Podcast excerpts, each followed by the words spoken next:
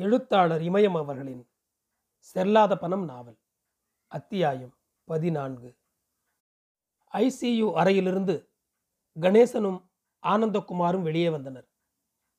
முருகனும் நடேசனும் வேகமாக அவர்களிடம் போனார்கள்.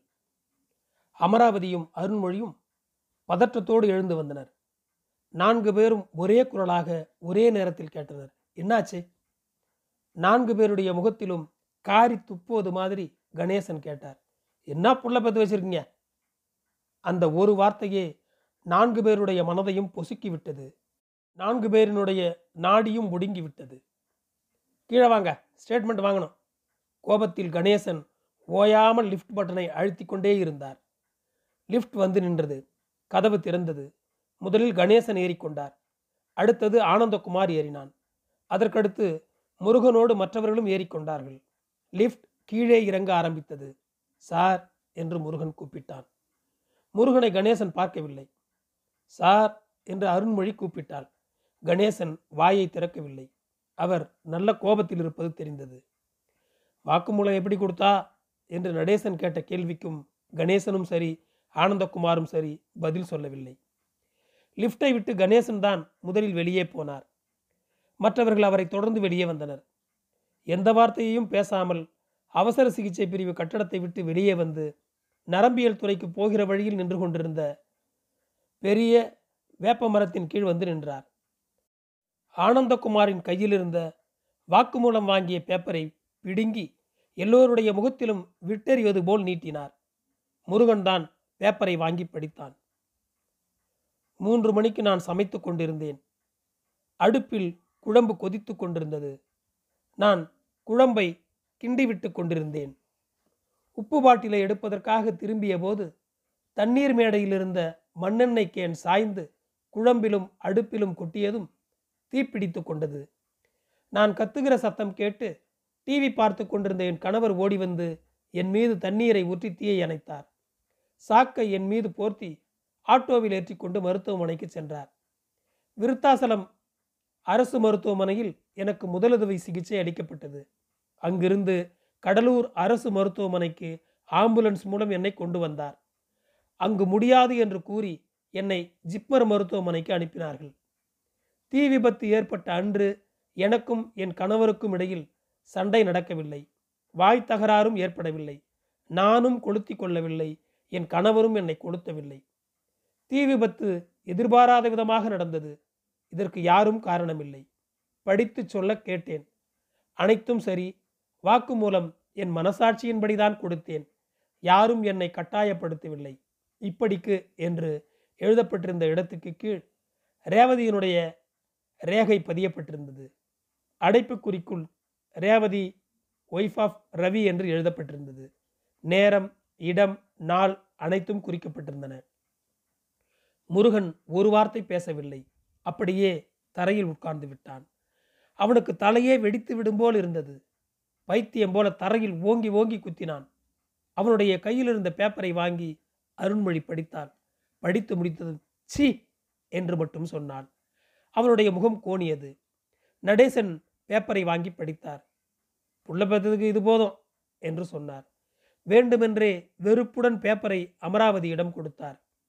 பேப்பரை படித்து விட்டு சொன்னாள். கொலை வாங்கி புட்டா. மயக்கம் வந்தது போல் அமராவதி தரையில் சுருண்டு படுத்து கொண்டு அழுதாள். ரேவதி கொடுத்த வாக்குமூலத்தால் என்ன நிகழும்? அவள் கொடுத்த வாக்குமூலத்தில் சொல்லியிருக்கிற வார்த்தைகளை வைத்து இனி முருகனும் நடேசனும் எப்படியெல்லாம் சொல்லி சொல்லி காட்டி தன்னை இம்சை செய்வார்கள்? அருண்மொழி என்ன நினைப்பாள்? உறவினர்கள் தெருவில் உள்ளவர்கள் தெரிந்தவர்கள் என்ன சொல்வார்கள்? அவள் ரவியை கல்யாணம் கட்டி கொண்டபோது ஊரே சிரித்தது. இப்போது அவள் கொடுத்திருக்கிற வாக்குமூலத்துக்காகவும் சிரிக்கப் போகிறதே என்பதற்காக அழுதாள். ரவியைத்தான் கல்யாணம் செய்து கொள்வேன் என்று அடம்பிடித்ததிலிருந்து முருகனும் நடேசனும் ரேவதியிடம் பேசுவதை நிறுத்தி கொண்டனர். வேறு இடத்தில் மாப்பிள்ளை பார்த்து முடிவு செய்தபோது தீக்குளிக்கப் போறேன் என்று சொல்லி மண்ணெண்ணையை உடம்பு முழுவதும் ஊற்றிக்கொண்டு நின்றாள்.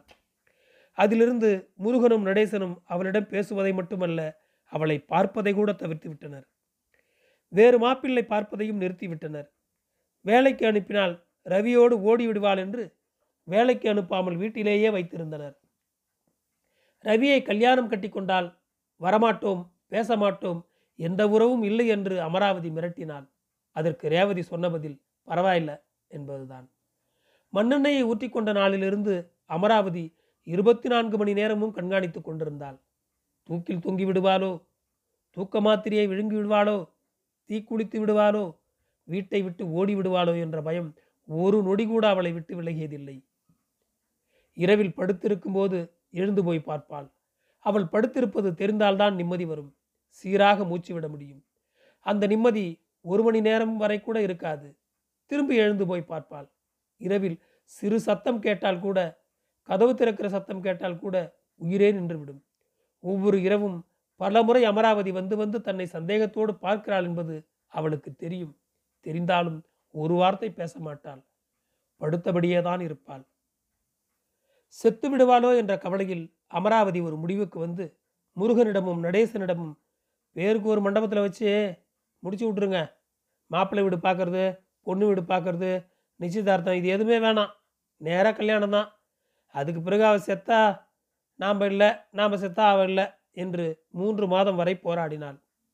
மாப்பிள்ளை வீடு பார்த்தல் நிச்சயதார்த்தம் முகூர்த்த ஓலை எழுதல் எதுவுமே இல்லை. கல்யாணத்துக்கு முதல் நாள் இரவு பெண் நேராக மண்டபத்துக்கு போனாள். மறுநாள் கல்யாணம் நடந்தது. பெண்ணோடு ரவி வீட்டுக்கு அருண்மொழி மட்டும்தான் போனாள். கல்யாணம் நடந்த எட்டாவது மாதத்தில் அடித்து போட்டு விட்டான். நினைவு இல்லாமல் ரோட்டில் கிடக்கிறாள் என்று தெரிந்தவர்கள் சொன்னதால் அமராவதி போனாள். நினைவில்லாமல் கிடந்தவளை அழைத்து கொண்டு போய் மருத்துவமனையில் சேர்த்தாள். குடித்துவிட்டு வந்த ரவி என் பொண்டாட்டி ஆஸ்பத்திரியில் சேர்க்கறதுக்கு நீ யாரு? என்று கேட்டு சண்டைக்கு வந்தான். அன்றுதான் அவன் அவ்வளவு கெட்ட வார்த்தை பேசுவான். கூட்டத்தில் கூட அசிங்கமாக பேசுவான் என்பது அவளுக்கு தெரிந்திருந்தது. மருத்துவமனையில் சேர்த்து வைத்தியம் பார்த்து வீட்டுக்கு அனுப்பிய பிறகுதான் அமராவதியிடம் ரேவதி ஃபோனில் பேச ஆரம்பித்தாள். நடேசன் வீட்டில் இல்லாத நேரமாக பார்த்து வீட்டுக்கு வர ஆரம்பித்தாள். அதன் பிறகுதான் அமராவதி பணம் பொருள் என்று கொடுக்க ஆரம்பித்தாள். அவள் கொடுப்பதில் பாதி நடேசனுக்கு தெரியும் பாதி தெரியாது. அதிலிருந்து தான் நடேசனிடம் அமராவதி பொய் சொல்ல ஆரம்பித்தாள்.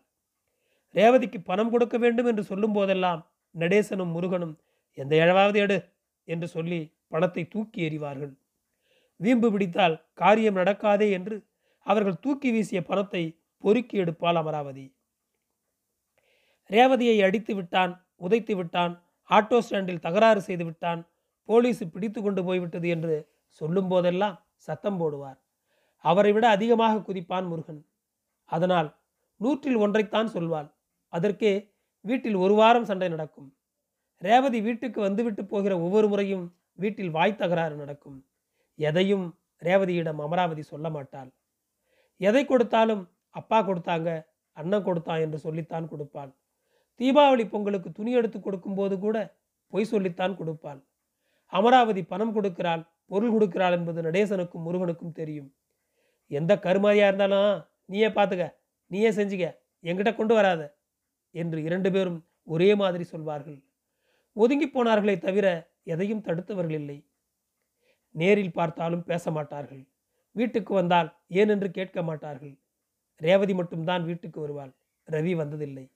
ஒரு நாளும் ரேவதி தன்னுடைய பிள்ளைகளை அழைத்து கொண்டு வந்ததில்லை. அப்படி வந்துவிடக்கூடாது என்பதற்காக அமராவதியிடம் முருகனும் நடேசனும் வெத்து தொலைச்சதுக்காக அந்த சனியை மட்டும்தான் வரலாம் போகலாம். மற்ற நாயெல்லாம் உள்ளார அடி வைக்கக்கூடாது என்று பலமுறை சொல்லியிருக்கிறார்கள். அந்த வார்த்தையை ஒருமுறை கூட ரேவதியிடம் அமராவதி சொன்னதில்லை. தீக்குளித்து விட்டால் என்று ஃபோன் வந்ததிலிருந்து பத்து லட்சத்துக்கு மேல் பணத்தை தூக்கி கொண்டு அலைகிறார் நடேசன். ஒரு கோடி செலவு செய்தாலும் பரவாயில்லை என்று அலைந்து கொண்டிருக்கிறான் முருகன். எல்லாவற்றையும் மறந்துவிட்டு உயிர் பிழைத்தால் போதும் என்று நினைத்து கொண்டிருக்கும் போது இப்படி வாக்குமூலம் கொடுத்திருக்கிறாள். நடேசனும் முருகனும் என்ன நினைப்பார்கள்? இனிமேல் அவனுடைய முகத்தில் எப்படி விழிக்க முடியும்? இதுதான் அமராவதியை பொது இடத்தில் அழ வைத்தது சுருண்டு படுத்து கொள்ள வைத்தது. முதன் முதலாக அவள் ரேவதியை வெறுத்த நேரம் அவள் சாகட்டும் என்று ஆசைப்பட்ட நேரம் அது. இந்த நிலைமையிலையும் என்னை தலைகுனிய வச்சுட்டா? சாவட்டும். அவள் சீக்கிரம் சாவறது தான் நல்லது. ஆறு ஏழு வருஷமாக ஒருத்தி பெத்த தாயை கொலை நடுங்க வைப்பா? என்னை போல பிள்ளை பெற்றவங்க உலகத்தில் யாருமே இல்லை. இந்த நிலைமையிலையும் அவளுக்கு புருஷன் ஆசை போகல பாரு. ரோட்டு பொறுக்கிக்கே அம்மா விசுவாசம் காட்டிட்டா? ஆனந்தகுமாரின் கையில் இருந்த பேப்பரை வாங்கி மீண்டும் ஒரு முறை படித்தார் நடேசன். படிக்கும்போது எழுத்துக்களை கண்ணீர் மறைத்தது. ரேகையை மட்டும் மீண்டும் மீண்டும் பார்த்தார். பிறகு பேப்பரை ஆனந்தகுமாரிடம் கொடுத்தார். இது போதும் செத்து போகிறதுக்கு என்று மட்டும் சொன்னார்.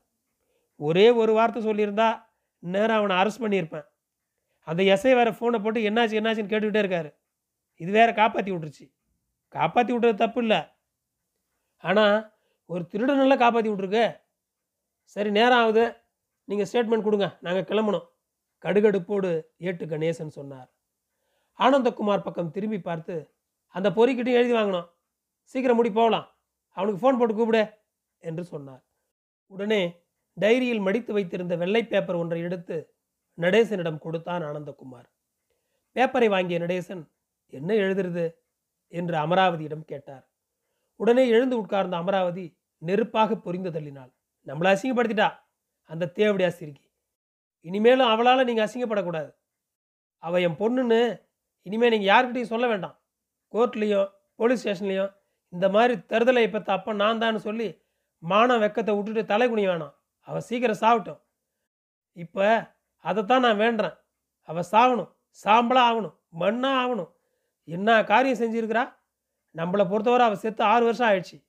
போனதுக்காக கேஸ் நடத்தி என்ன செய்ய போகிறான் அமராவதி இவ்வளவு வேகமாக ஆங்காரமாக பேசி நடேசன் ஒரு முறை கூட பார்த்ததில்லை. என்னப்பா எழுதுறது? முருகனிடம் நடேசன் கேட்டார். உங்க இஷ்டம். முருகன் சட்டென்று முகத்தை வேறு பக்கம் திருப்பி கொண்டான். கோபத்தில் தரையில் குத்தினான். கோபத்தில் அவனுக்கு உடம்பு நெருப்பாக எரிந்து கொண்டிருந்தது. நாங்கள் மாற்றி கொடுத்தா செல்லுமா சார்? என்று அருண்மொழி பரிதாபத்தோடு கேட்டாள். பவர் இல்லைம்மா.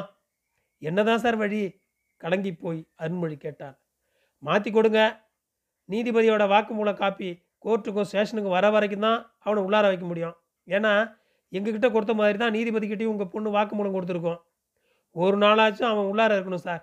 கெஞ்சி நாள் அருள்மொழி படித்தவங்களா இருக்கீங்க? நல்ல நிலைமையில் இருக்கீங்க? எதுக்கு பீ மேலே போய் விழுந்தீங்க நடேசன் தலை குனிந்து குற்றவாளி மாதிரி கூசி போய் நின்று கொண்டிருந்தார். யாருமே பேசாததால் நடேசனிடம் ஆனந்தகுமார் சொன்னான். எழுதி கொடுங்க சார். நேரமாவது. பேப்பரை வாங்கி தரையில் உட்கார்ந்து கொண்டு எழுத ஆரம்பித்த நடேசனுக்கு நடேசன் என்று மட்டும்தான் எழுத முடிந்தது. அதற்கு மேல் எழுத முடியவில்லை. கை நடுங்கியது. பேனா ஆடியது. கண்களில் கண்ணீர் வந்துவிட்டது. எழுத முடியாமல் தவித்து போய் அவர் உட்கார்ந்திருப்பதை பார்த்த ஏட்டு கணேசன் நீங்க வாங்கி எழுதுங்க என்று முருகனிடம் சொன்னார். நடேசனிடமிருந்து பேப்பரை வாங்கிய முருகன் எப்படி சார் எழுதுறது? என்று கேட்டான். உங்கள் அப்பா எழுதுகிற மாதிரி எழுதுங்க. கடலூர் மாவட்டம் விருத்தாசலம் நகரம் நம்பர் நானூற்றி பதினாலு குறிஞ்சி தெரு என்று மட்டும்தான் முருகனால் எழுத முடிந்தது. அதற்கு மேல் எழுத முடியவில்லை. கைகள் நடுங்கின. எழுத்துகள் எழுத்துகளாக உருவம் பெறாமல் வெறும் கோடுகளாக கீறிக்கொண்டு போனதை பார்த்த அருண்மொழி கொண்டாங்க நான் எழுதுறேன் என்று சொல்லி முருகனிடமிருந்து பேப்பரை வாங்கி எழுத ஆரம்பித்தாள். மேலே வேறு கையெழுத்து இருக்கு. கீழே வேறு கையெழுத்து வரக்கூடாது. செல்லாது. அதை கீழ்ச்சி போடுங்க. இந்த பேப்பரில் எழுதுங்க என்று சொல்லி புதிதாக ஒரு பேப்பரை கொடுத்தான் ஆனந்தகுமார். பேப்பரை அருண்மொழி வாங்கியதுமே கொடு நானே எழுதுனேன் நான் தான் அவளை பெற்றது. அவளுக்கான கரும காரியத்தை நான் தானே செய்யணும் என்று கேட்டுவிட்டு பேப்பரை கடுப்புடன் வாங்கி வேகமாக எழுத ஆரம்பித்தார் நடேசன். கடலூர் மாவட்டம் விருத்தாசலம் நகரம் பெரியார் நகர் தெற்கு எண் நானூற்றி பதினாலு குறிஞ்சி தெருவில் வசித்து வரும் நடேசன் என்கிற நான் எழுதி கொண்டது. கடலூர் மாவட்டம் விருத்தாசலம் நகரம் பெரியார் நகர் வடக்கு பர்மா நகர் ரோஜாப்பூ தெருவில் வசித்து வந்த ரேவதி என்கிற என்னுடைய மகள் கடந்த இருபத்தி நாலு ஆறு ரெண்டாயிரத்தி பதினாறு அன்று மதியம் சமையல் செய்து கொண்டிருந்த போது எதிர்பாராத விதமாக ஏற்பட்ட தீ விபத்தில் பலத்த காயமடைந்து பாண்டிச்சேரி ஜிப்மர் மருத்துவமனையில் சிகிச்சை பெற்று வருகிறார். இந்த தீ விபத்துக்கு யாரும் காரணமல்ல. தற்செயலாக நடந்த விபத்து என்பதை இதன் மூலம் தெரிவித்துக் கொள்கிறேன் என்று எழுதி கையெழுத்து போட்டு கொடுத்தார். உங்கள் ஒய்ஃபுக்கிட்டையும் கையெழுத்து வாங்குங்க ஆனந்தகுமார் சொன்னான். அமராவதி கையெழுத்து என்ற பெயரில் கோடு போட்டாள். மறுநொடியில் உயிர் போவது போல முகத்தில் அடித்து கொண்டு வாய் விட்டு கத்தி எழுதாள். நீங்கள் ரெண்டு பேரும் சாட்சி கையெழுத்து போடுங்க. முருகனும் அருண்மொழியும் சாட்சி கையெழுத்து போட்டனர். அருண்மொழி மட்டும் நடேசன் எழுதியிருந்த வாக்குமூலத்தை படித்து பார்த்துவிட்டு ஒரு நாளாவது அவனை உள்ளார வச்சிருக்கலாம். அப்புறம் அந்த நாய் பெயிலில் வரட்டுமே. எதுவுமே இல்லாமல் அவனை அப்படியே விட்டுணுமா என்று கேட்டாள். அவளுடைய குரல் உடைந்து போயிருந்தது. ஒரே முடிவாக சொன்னார் நடேசன். பேப்பரை கொடுத்துருமா? பேப்பரை வாங்கி ஏட்டு கணேசன் சொன்னார்.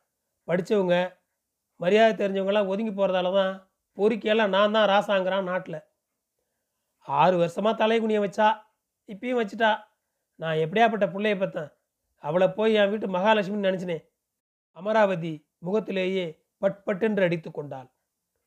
போலீஸாக கூட போலீஸ் ஸ்டேஷனுக்குள்ளே போகக்கூடாதுன்னு நினைக்கிறவன் சார். என்று சொன்ன நடேசன் குலுங்கி குலுங்கி அழுதார். கழுத்தை அறுத்துட்டா சண்டாளி ஆக்ரோஷமாக காரி துப்பினாள் அமராவதி. ஒரு விதத்தில் நீங்கள் எடுத்த முடிவு சரிதாம்மா. நாங்கள் உசுரோடு இருக்க வேண்டியதில்லை சார். அவளை பிள்ளையா பெற்றதுக்கு எவ்வளவு படணுமோ அவ்வளவும் பட்டாச்சு. உங்கள் பொண்ணு ஒரு விதத்தில் உங்களுக்கு விடுதலை கொடுத்துருக்கு. ஸ்டேஷனு வக்கீல் வீடு கோர்ட்டுன்னு அலையாமல் பண செலவு இல்லாமல் மன உளைச்சல் இல்லாமல் தடுத்துருக்குமா? என்றார் ஏட்டு கணேசன். இத்தனை வருஷமாக அவள் உசுரோடு இருக்கணும்னு நினச்சேன். அதுவும் அந்த தெருப்பொறிக்க கல்யாணம் கட்டின பின்னால் அவள் செத்துடக்கூடாதுன்னு தினம் கடவுள்கிட்ட வேணுனேன் ஆனால் இப்போ சீக்கிரம் செத்து அவள் போன சுடுகாட்டுக்கு போயிட்டா போதும்னு நினைக்கிறேன். அதுதான் என் மனசு நிறைய ஆசையாக இருக்குது அமராவதியின் கண்களில் இருந்து சரம் சரமாக கண்ணீர் இறங்கியது. ரவி மூன்று பையன்களோடு அவசர பிரிவு கட்டடத்துக்கு அருகே வருவதை ஏட்டு கணேசன் பார்த்தார். உடனே அங்கே வரான் பாரு. அவனை கூப்பிட்டு எழுதி வாங்க. போகலாம். மணி ஆயிடுச்சு என்று சொன்னார். உடனே ஆனந்தகுமார் நேராக சென்று ரவியை அழைத்து கொண்டு வந்தான். ரவியை தவிர மற்ற மூன்று பேரும் ஏட்டு கணேசனுக்கு வணக்கம் வைத்தனர். ஸ்டேட்மெண்ட் எழுதி கொடு என்ற ஏட்டு கணேசன் ரவியிடம் சொன்னார். என்ன எதுக்கு சார் எழுதி கொடுக்க சொல்கிறீங்க பொண்ணு வீட்டுக்காரங்க என்ன சொல்கிறாங்களோ அதை எழுதி வாங்கிக்கிங்க என்று ரவி மெதுவாக சொன்னான். என்னடா பேசுகிற இந்த நேரத்தில் கூட உனக்கு புத்தி வரல பாரு. ஒரு உசுரை கொண்டுட்டு நிற்கிற என்னை காப்பாற்றி விடுங்கன்னு கேட்குறது கூட உனக்கு புத்தி இல்லை. நீங்கள் காசை வாங்கிட்டு பேசுகிறீங்கன்னு தெரியும் சார். என்று ரவி சொன்னதுதான் தாமதம். ரவியின் கன்னத்தில் கணேசன் ஓங்கி அறைந்தார். தேவடியா பாயில யாருக்கிட்ட என்ன பேசுகிற நீதிபதி வந்தார்? அவரும் காசு வாங்கி தான் வந்தாரா? பொறிக்கு நாய பொண்டாட்டியை பறி கொடுத்த மாதிரிடா நிற்கிற குடிச்சிட்டு வந்து பேசுகிற பக்கத்தில் நிற்க முடியல. உன்னை இப்போயே ஸ்டேஷனுக்கு இழுத்து போயிடுவேன். ராஸ்கல் ஏட்டு கணேசன் பேச்சை நிறுத்தியதும் ரவியிடம் ஆனந்தகுமார் கத்த ஆரம்பித்தான். நேற்று ஃபயரான உடனே ஜிஹெச்சுக்கு நீ தானே தூக்கிட்டு போயிருக்க? ஜிஹெச்சுக்கு போனாலே கேஸ் ஆகும்னு தெரியாது? வாக்குமூலம் வாங்குறது எங்கள் வேலை? ஏட்டையா நினச்சா உன்னை இப்போ விலங்கு மாட்டி இழுத்துட்டு போயிடுவார். விலங்கோட தான் வந்திருக்கிறோம். மரியாதை எழுதி கொடு. இல்லைனா உள்ளார போயிடுவார். பேப்பரை நீட்டினான் ஆனந்தகுமார். ரவிக்கு பக்கத்தில் நின்று கொண்டிருந்த சிவகுமார் தான் பேப்பரை வாங்கினான். தப்பாக நினைக்காதீங்க சார் என்று பணிவாக சொன்னதோடு எப்படி சார் எழுதி கொடுக்கணும்? என்று கேட்டான் சிவகுமார். அந்த பொண்ணா தீ குளிச்சுதா? இல்லை வேற யாரும் கொளுத்தி விட்டாங்களா? சம்பவம் நடந்தப்போ வீட்டில் யார் இருந்தாங்க? எல்லாத்தையும் விவரமாக எழுது. ஆனந்தகுமார் கடுகெடுத்தான். சரி என்று சொன்ன சிவகுமார் ரவியை அழைத்து கொண்டு போய் பத்தடி தூரத்தில் இருந்த வேப்ப மரத்தின் கீழ் உட்கார்ந்தான். அவர்கள் உட்கார்ந்த ஒன்றிரண்டு நிமிஷங்களிலேயே தூரத்தில் நின்று கொண்டிருந்த வக்கீல் வந்து அவர்களோடு உட்கார்ந்து கொண்டான். அவன்தான் பேப்பரை வாங்கி எழுத ஆரம்பித்தான். அடுத்த பத்தாவது நிமிஷத்தில் பேப்பரை கொண்டு வந்து ஆனந்தகுமாரிடம் சிவகுமார் கொடுத்தான். ஐயாட்ட கூட என்று ஆனந்தகுமார் சொன்னான். ஏட்டு கணேசனிடம் பேப்பரை கொடுத்தான். பேப்பரை வாங்கி ஏட்டு கணேசன் வாக்குமூலத்தை படித்தார். கடலூர் மாவட்டம் விருத்தாசலம் நகரம் வடக்கு பெரியார் நகர் பர்மா நகர் பதினொன்று ரோஜாப்பூ தெருவில் வசித்து வரும் ரவி என்கிற நான் உண்மையாகவும் மனசாட்சியின்படியும் எழுதி கொடுக்கும் வாக்குமூலம். கடந்த இருபத்தி நான்கு ஆறு ரெண்டாயிரத்தி பதினாறு அன்று மதியம் வீட்டில் என் மனைவி திருமதி ரேவதி சமையல் செய்து கொண்டிருந்தார். அப்போது மண்ணெண்ணெய் கேன் கவிழ்ந்து தீப்பற்றி கொண்டது. என் மனைவி அலறுகிற சத்தம் கேட்டு நான் ஓடினேன்.